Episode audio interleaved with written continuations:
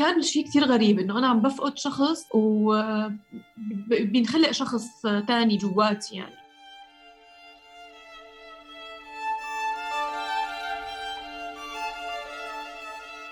في حدا قدر ينقلها بسيارته نفسها لمشفى الجامعة، وأنا هذا الشخص لهلأ عم بدور عليه.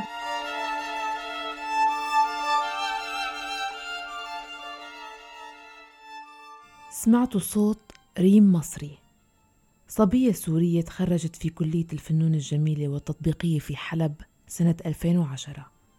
غادرت سوريا سنة ألفين واثنعش إلى مدينة عينتاب التركية، وتعيش فيها حالياً مع بناتها تاليا عمرها عشر سنين وسيلينا عمرها ثمان سنوات. من هداك اليوم أخذت عهد على حالي، ولهلأ كل اللي عايشين بعنتاب بيعرفوا إنه أنا أكون صندوق الأجوبة لكل شخص بيدخل على على هاي المدينة. رغم ابتعادها عن مجال تصميم الأزياء والديكور وتركيزها على العمل الإنساني في البدايات، إلا أنها أطلقت سنة ألفين وستة عشر مشروعها الخاص دانتيل بمجال تصميم الديكور وتنظيم الحفلات والمناسبات. في بودكاست صارت معي بتخبرنا ريم تأثير فقدان والدتها بقصف على جامعة حلب على خياراتها وقراراتها، كيف تمكنت من تربية بناتها لوحدها كأم عازبة بعد انفصالها عن زوجها، وكيف استطاعت إطلاق مشروعها في بلد غريب مع لغة أجنبية، وقصة الفستان يلي صممته ونفذته لتلبسه المخرج السوري وعد الخطيب بحفل الأوسكار سنة عشرين عشرين لما ترشح فيلمها إلى سما لجائزة أفضل وثائقي. اشتهرت صورته بالعبارة المطرزة عليه وهي تجرأنا على الحلم ولا نندم على الكرامة. البداية من حلب وجو العائلة. أول شيء أنا ربيت بجو عائلة كتير متعاطف مع بعضه وكتير مرتبطين ببعضنا. هذا الشيء طبعاً دائماً بيكون نتيجة التربية اللي هن الأهل بيبذلوها. ماما وبابا هن أصلاً شخص يعني شخصين حبوا بعضهم بالجامعة، فكان دائماً عنا بالبيت هاي القصة اللي دائماً يحكونا إياها، إنه نحن شلون وصلوا لبعض وشلون تزوجوا وشلون بنوا حياتهم. وحتى كل كل واحد من بيناتنا، أنا وإخواتي اللي نحن ثلاث أولاد بنتين وصبي، دائماً في كان حديث إنه كيف قرروا يعملوا مسافات بين كل طفل وطفل كرمال ياخد كل العناية والدلال. أنا وإخواتي بيناتنا تقريباً كل طفل كل واحد خمس سنين. أنا أصغر حدا بالبيت، المدللة بالبيت كنت وما زلت يعني. كتير كتير كان جو الألفة عنا يا مهم. ماما الله يرحمها كتير كانت تحاول إنه نكون نحن مترابطين مع بعض لآخر وقت. كانت هي بتقول إنه أنا ما بدي شيء غير إنه أنتوا تكونوا كتير مترابطين مع بعضكم، كتير تحبوا بعض، لأنه هي المحبة اللي بتوصلكم دائما للبر الأمان. يعني أي مشكلة بتصير بحياتكم دائما إذا كان في سند أخوة أخوة أنتوا كأخوة بين بعض.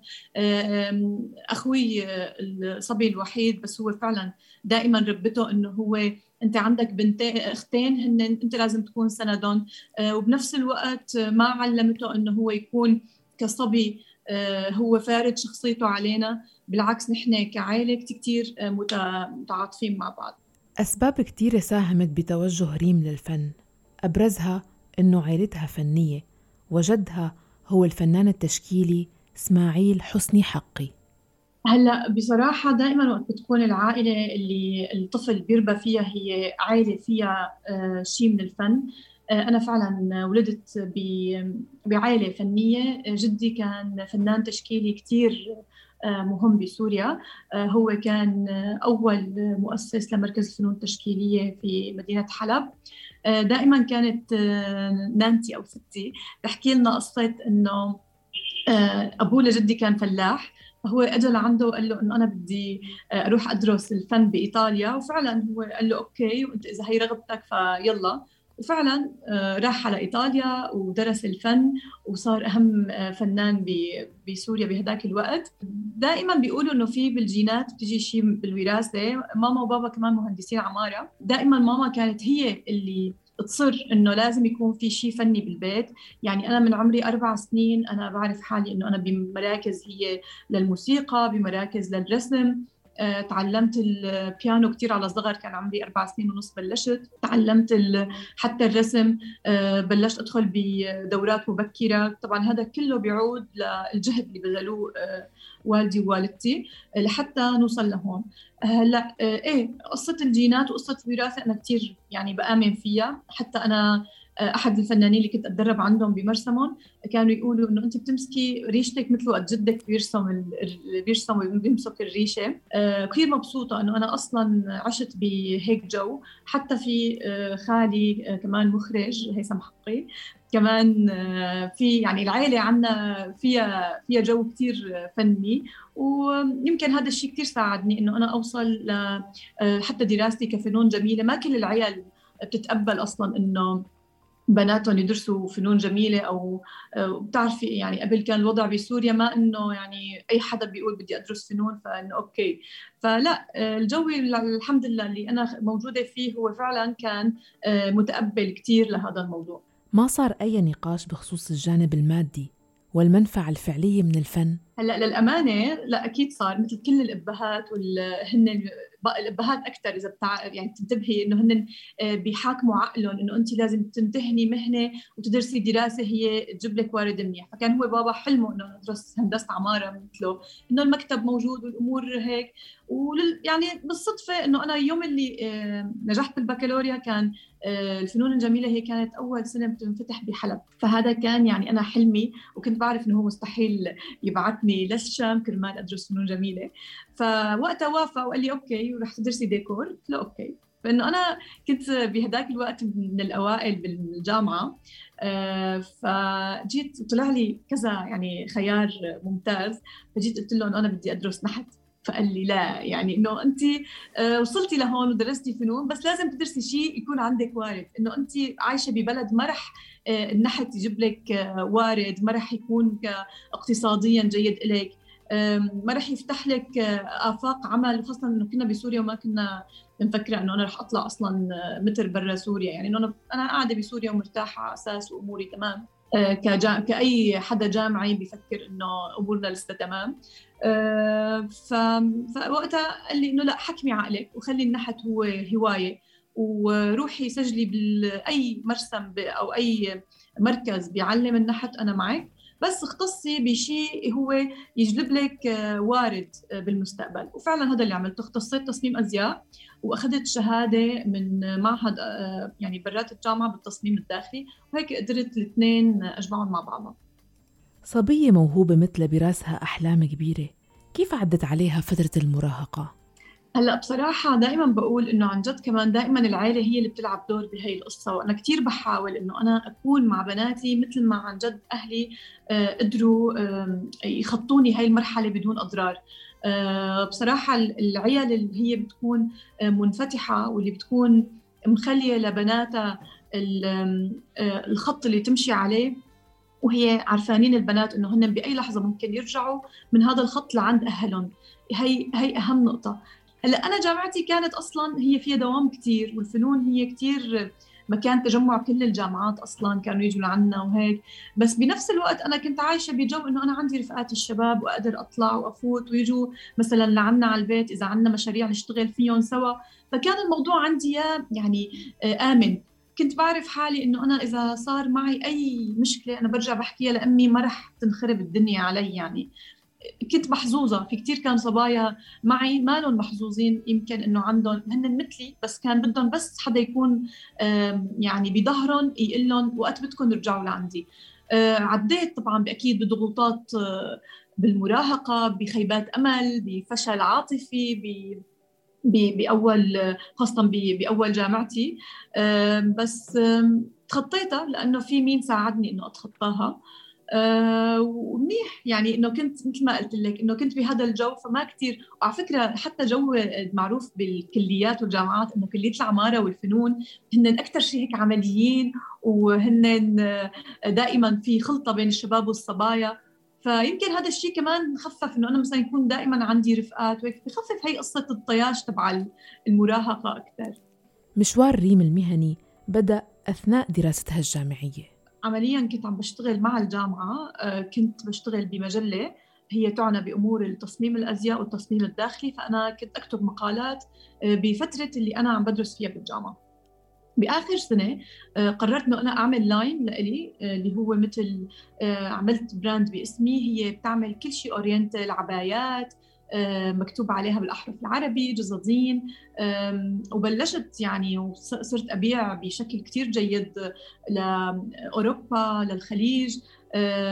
كتير في طلع عالم مهتمين بهديك الوقت وما زالوا هلأ أكيد بالموضوع الأحرف العربية اللي هن حتى أجانب. في كتير معارض صارت برا اشتروا من عندي قطع. طبعا هذا كله الحكي كان بآخر سنة من من الجامعة وأول كم شهر من من زواجي قبل ما أطلع من سوريا. فبلشت بصراحة من الأمانة لسه هو الشيء يعني اللي هو الحظ والمال وحظ للأسف، يعني إنه أنا كنت بآخر أيام من طلعتي من سوريا كنت أنا عم باخد مكان لأعمل مثل جاليري كبير، هو مثل أتوليه لإلي كرمال أبلش، ووصلت القصة لنكتب العقد وبآخر لحظة للأسف طلعت. هو للأسف بس كمان الحمد لله إنه أنا ما بلشت وخسرت خسارات أكثر من هيك.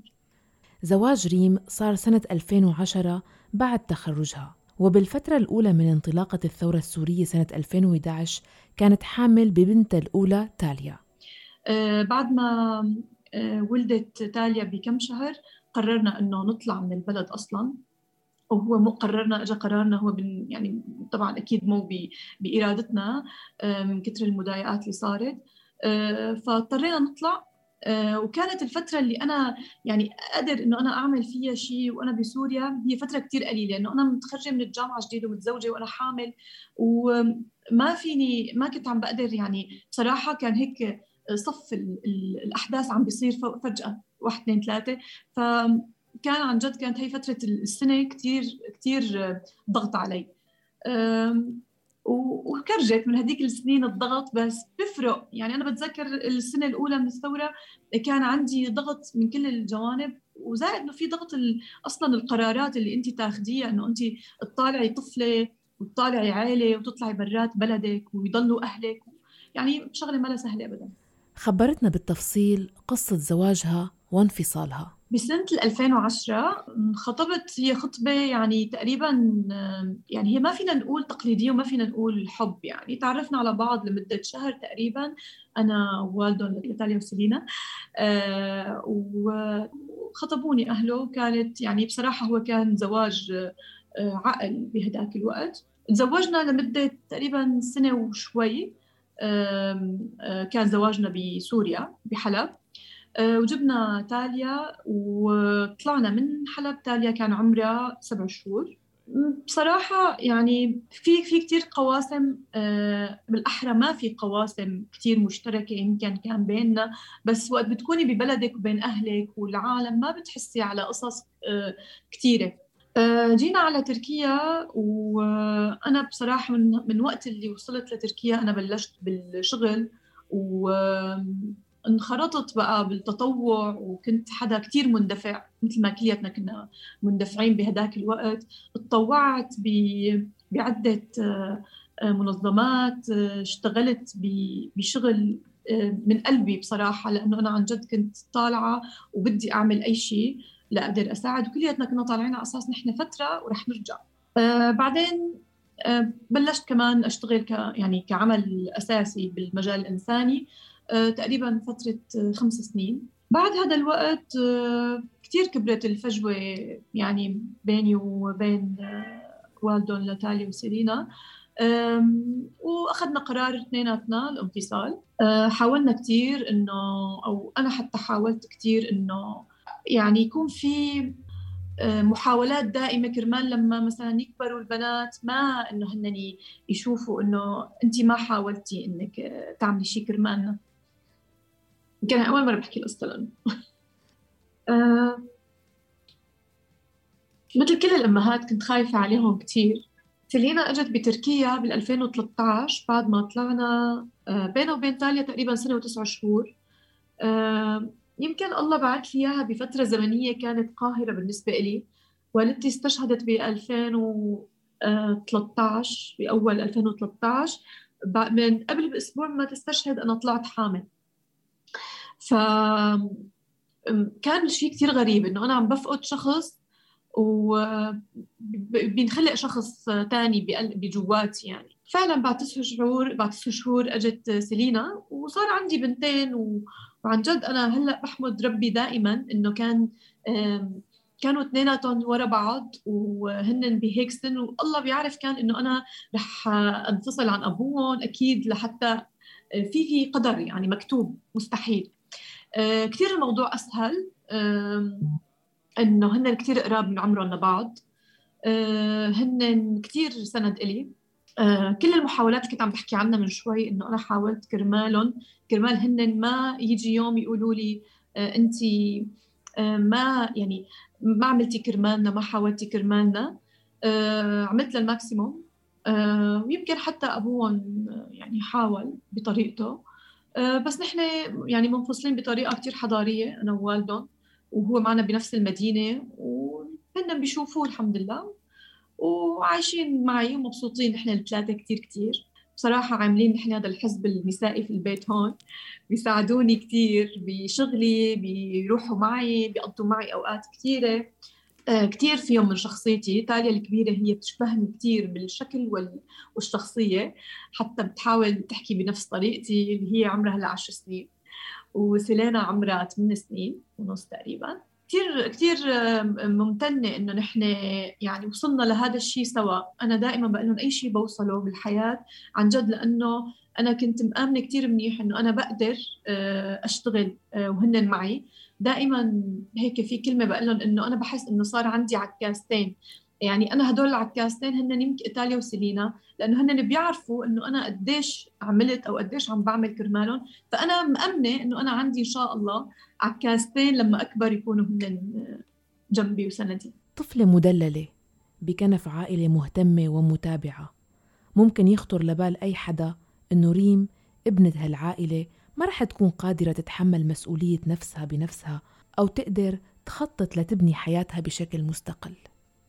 بالفترة الزمنية اللي كنت عم بتربى فيها، اللي هي هاي السنين اللي ببلشوا بيرسخوا أهلك ببالك إنه أنتي عم تاخدي هلأ كل هدول الشغلات، بس أنتي لازم تعرفي إنه في أيام ممكن تجي سودا، فأنتي لازم تكوني شبعانة يمكن من هدول القصص كرمال لما تكوني محتاجتيهم ما ما ما تكوني إنه تقعدي وتقولي لا أنا انقطع عني القرش، أو أنا انقطع عني اللبس وأنا الروحة. لا، أنا بتذكر كانت ماما دايما تقلي إنه نحن عم نقدم لكم كرمال الأيام اللي جاي، يعني نحن عم نعطيكم، لأنه نحن لأنه أنت لما بكرة رح يصير معك أي شيء أنا متأكدة إنه أنت رح توقفي ورح تكوني قوية. وأنا دائما هاي القصة بعيدة، إنه بعد ما توفت ماما شفت بدفتر ذكرى المذكرات اللي هي بتكتبهم إنه أنا بأول فترة طلعت فيها على عنتاب نحن قعدنا يعني كذا شخص باستوديو، فكان حلمي الأول إنه يكون في عندي غسالة خاصة لي في البيت، لأنه أنا كان الاستوديوهات هون نظامهم بتركيا لأنه للطلاب، فإنه أنت بتنزلي تحت بتغسلي، فأنا عندي بنت صغيرة أنزل وما هذا فأغسل على إيدي. فكانت حتى ماما بواحد من مذكراتها إنه إنه يا الله نوريم، ما عم بتخيل نوريم صار أول أحلام إنه يصير عندها غسالة في البيت اللي هي مستأجرته مثلا، يعني بس بطلع بقول إنه يمكن لأن هي علمتني إنه دائما في حلول. أنا أنا دائما كنت كنت وقت الشغله اللي كنت وقف بطريقي تقلي ماما دائما في حل، ما في حدا ما في حدا ما بي ما بيلاقي حلول لمشاكله، ما في مرض ما بتاخدي له دواء وتشفي. حتى وقت كنت حامل واقول يا الله انا بدي اقولك، تقلي النمله اللي هي هيك قدها هي بتجيب اولاد وبتبيض و... واي اي حيوان صغير بتشوفيه موجود هو بي... بيحمل وبيتعذب، فانه انت الله يعطيكي كل هدول الميزات كرمال تفكري بعقلك وتلاقي.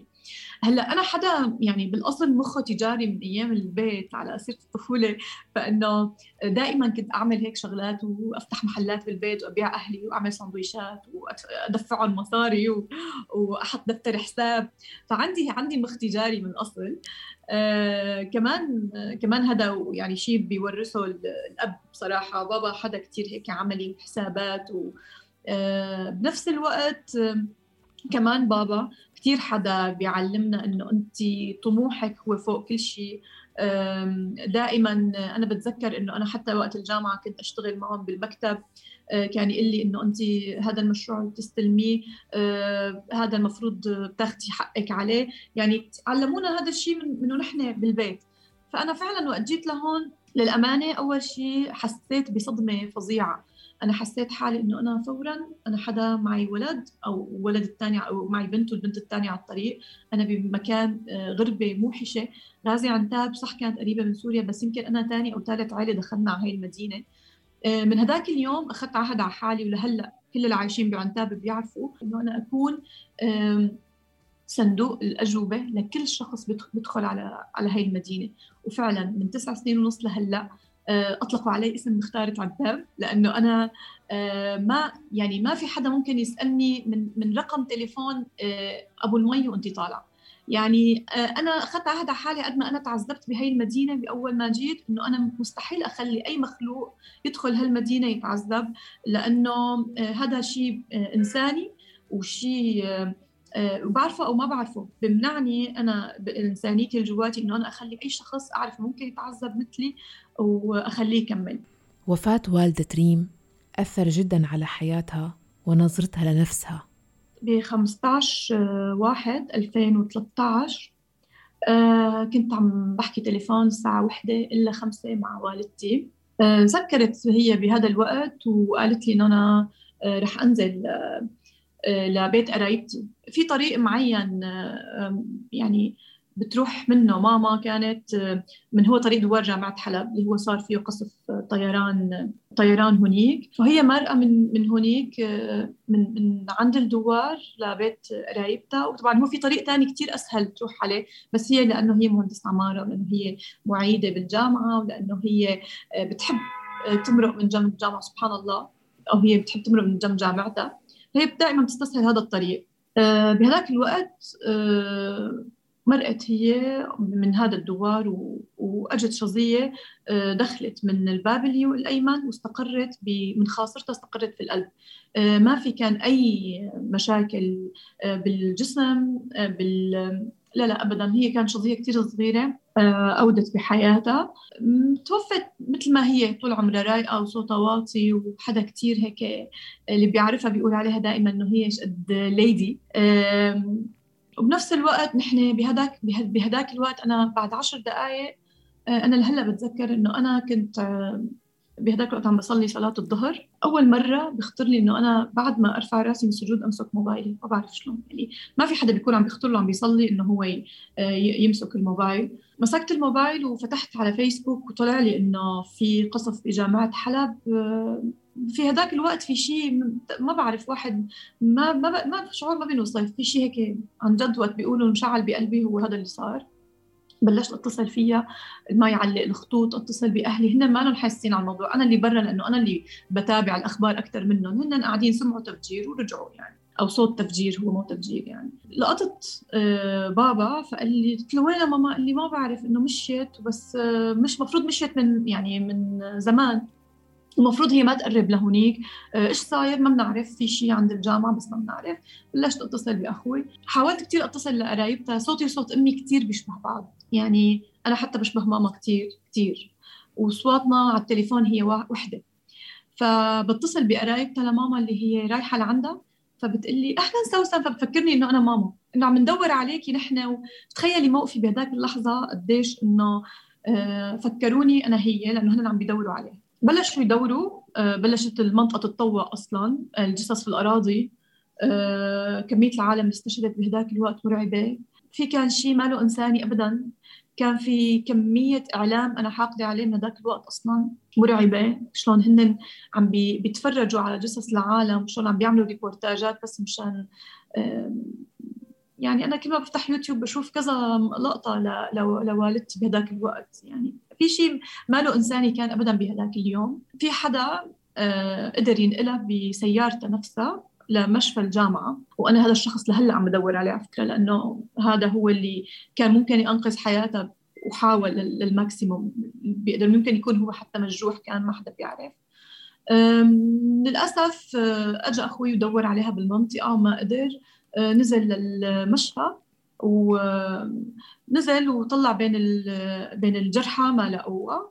فبتطلع لعنده المريضة بتقول له في جثة لسيدة بس وحدة، بيقول لها هي ما لأمي، بتقول له لازم تنزل تشوفها. فبنزل وبتطلع ماما للأسف. أه بهداك الوقت كان أنا صار لي ست شهور أو خمس شهور طالعة من سوريا. صلتي بأمي هي يعني أكبر يعني أكبر صلة، كلياتنا بنعرف البنت وأمها قديش هن بيكونوا قراب من بعض، وأنا زيادة كان في عندي لسه إكسترا عاطفة تجاهها. بهذاك الوقت ما كنت شايفة قدامي لا إن رجعت على سوريا ولا إن حدا شالني ولا إن حدا أخذني، وخلص أنا مسكت حالي، خدت بنتي وأنا نزلت على الحدود، بدي أنزل على سوريا. اتصلوا فيني يا عالم رح رح نأمن لك نزلتك وخلاص وما تخافي و... أه بس خليكي لبكرة لأنه الطريق هو كتير طريق صعب فيه قنص. فكان هذا الحكي هيك. وعدوني بسوريا كلهم إنه هن ما رح يطالعوها أه لبين ما أنا أوصل وأودع. وعد كان من ثلاث أشخاص يعني اتصلوا فيني إنه نحن ما رح نوقف الدفن لبين ما أنتي توصلي، ما تخافي، مهم ما تطلعي وتودي حياتك وحياة بنتك بهداك الوقت للخطر. أنا بهداك الوقت قدرت أوصل للبيت ب... واللي وعدوني هن قدروا يعملوا صلاة الجنازة بقلب البيت كرمال كرمال ما إنه تطلع هي على لبرا وأنا ما ألحق أشوفها. فعلا قدرت أودعها. أصعب أيام حياتي وأصعب ساعات حياتي كانت، بس الحمد لله أنه ما بقيت لهلا وشافت اللي نحن شفناه. بزعل أحيانا لما بحقق نجاحات إنه هي ما لها معي.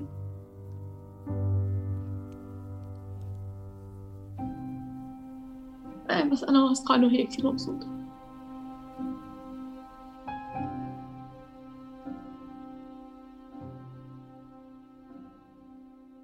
قبل ما تتوفى بكم يوم غيرت البروفايل بيكتشر على الفيسبوك بشكل صخرة وطالعة منها زهرة، هي ماما اسمها سوسن، طالعة منها زهرة هي بتشبه زهرة السوسن كتير.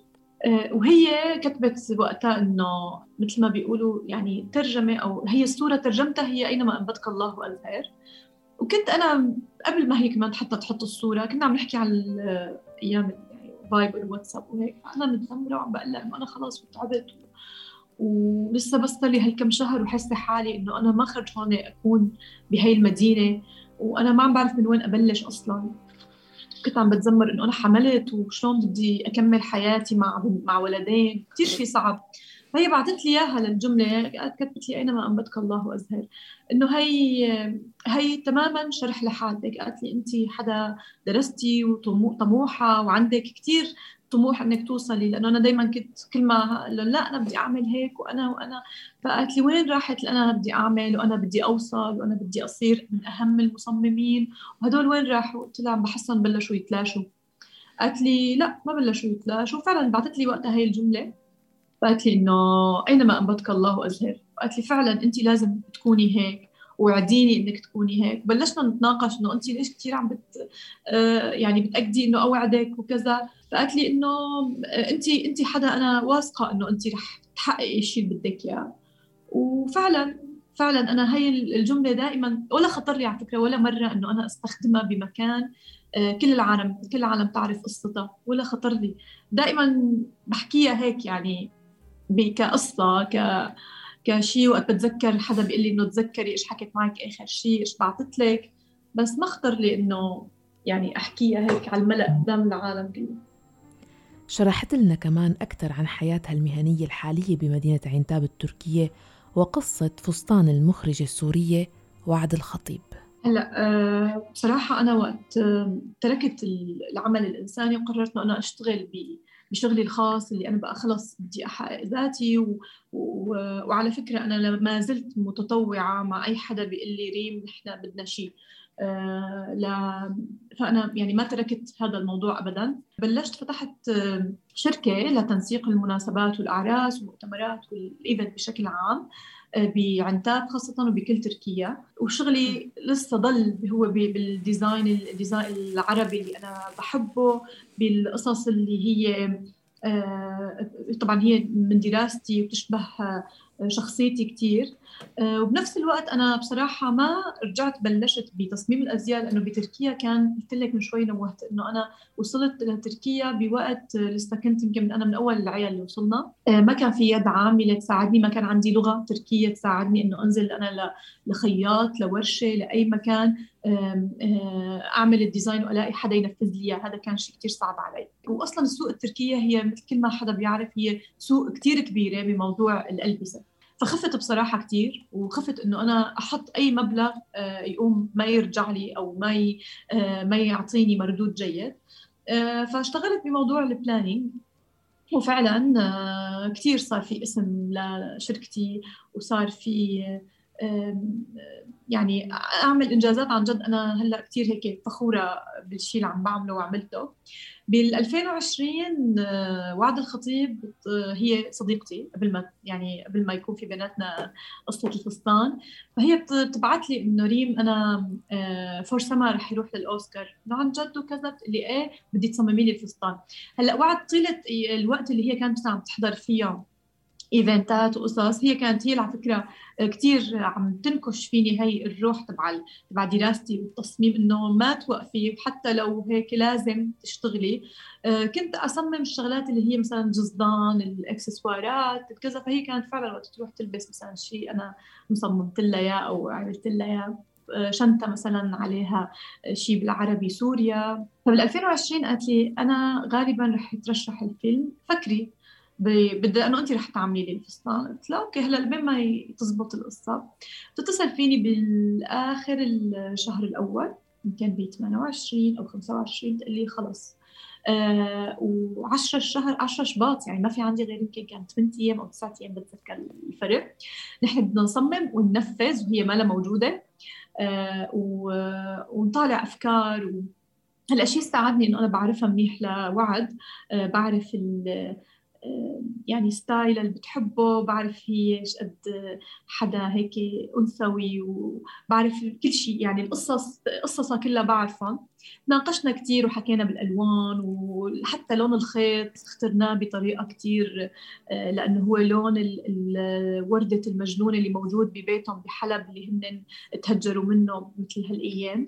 كتير كان في هيك تفاصيل بقلب ورسائل بقلب هذا الفستان اللي تصمم. آه كانت فكرة الكتابة هي الفكرة الأولى اللي نحن يعني راودتنا بالموضوع.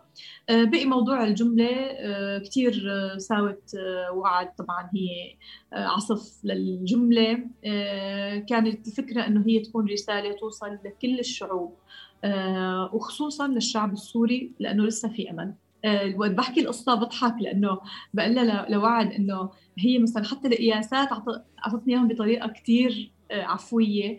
تصوري هيك قعدنا نحط عليها القياسات على شكل على شكل على صورتها، قعدنا هي ما لها موجودة. في وحدة رفيقتنا مثلا قياسة بشبه قياسة نزلت معي أخذت قياساتها، يعني عن جد كانت كان أجن فستان ممكن ينعمل في التاريخ ببادجت كتير قليلة. كمان هي دائما بحب أنوه عليها، دائما أول سؤال بيسألوني إياه كانوا بالانترفيوز بعدها إنه قديش كلف فستان الأوسكار، إنه لا هو يا جماعة فستان وعد ما هذا كلف هاي البادجت اللي أنتم متخيلينها. آه وفعلا آه اتنفذ وبشق الأنفس. حتى وأنا هيك عم بصور عم بقول يا الله كتير حلو آخر شيء قبل ما أبعت لها، آه بس ما خطر لي ولا واحد بالمية إنه هذا الفستان يعمل هاي الضربة، وإنه أنا مثلا اسمي ينزل مع أسماء مصممين كتير مهمين وكتير عالميين بالمجلات، أو مثلا حدا آه مثلا international آه آه مثلا نيوزبيبر يحكوا معي، مثلا إذاعات كتير مهمة.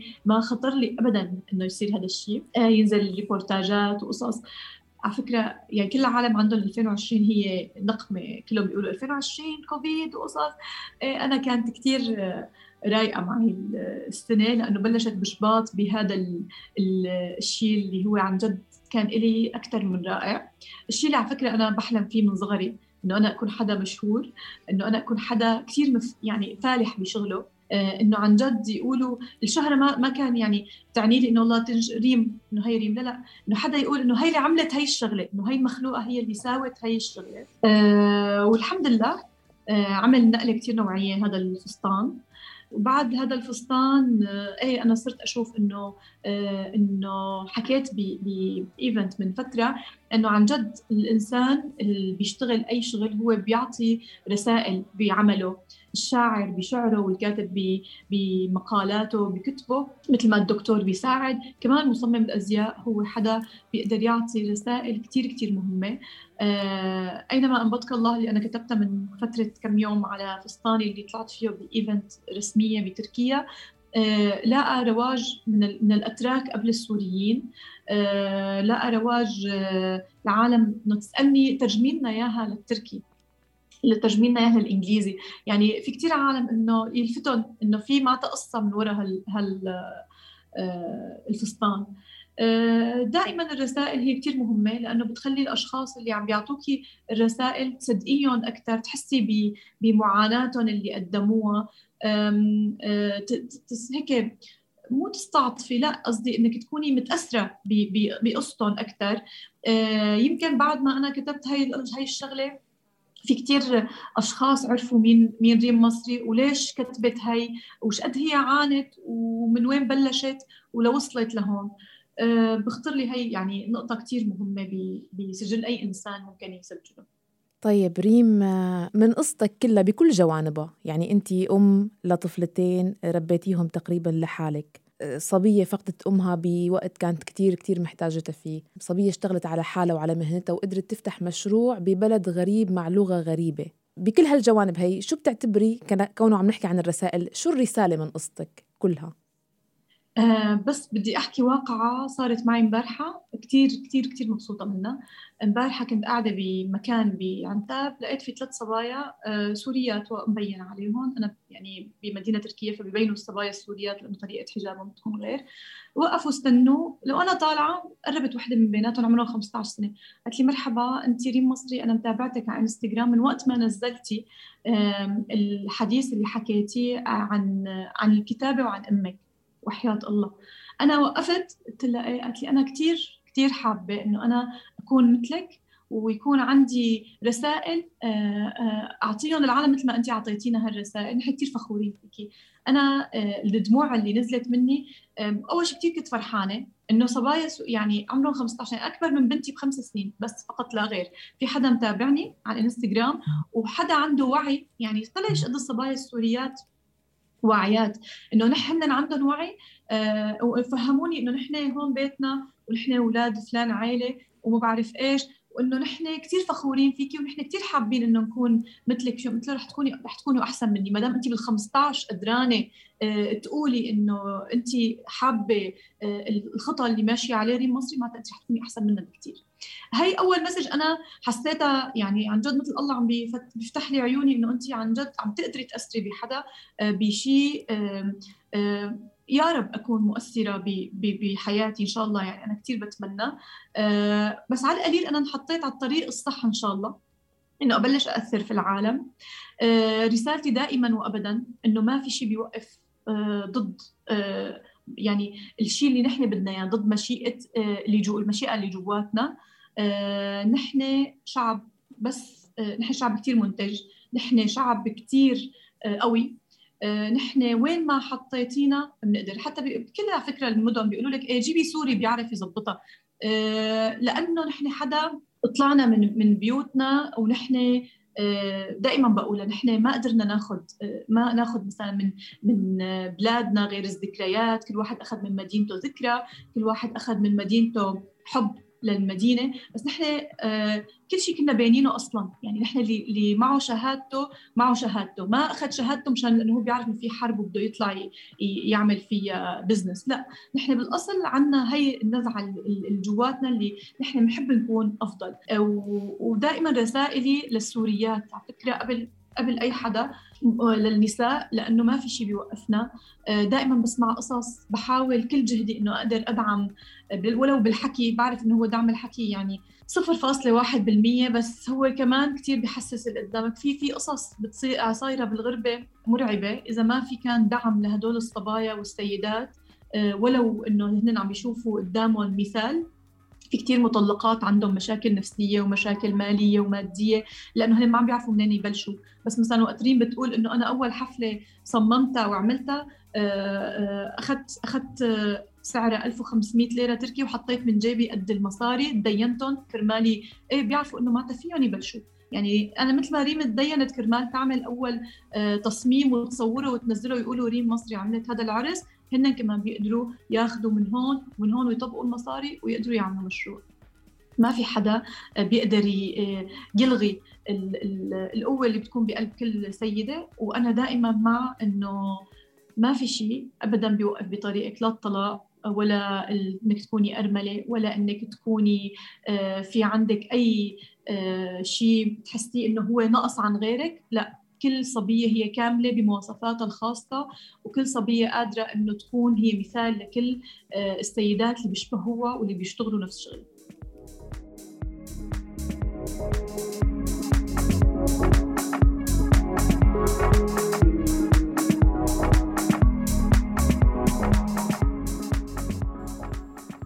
هاي كانت تجربة ريم مصري، سمعناها منها بأبرز تفاصيلها.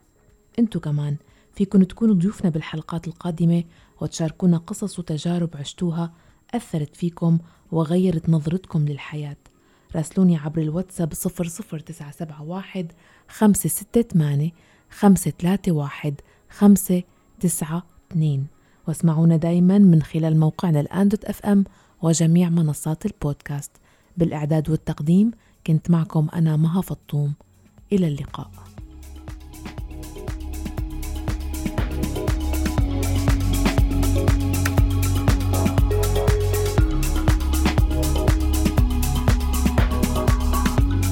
بودكاست صارت معي مع مها فطوم على راديو الآن.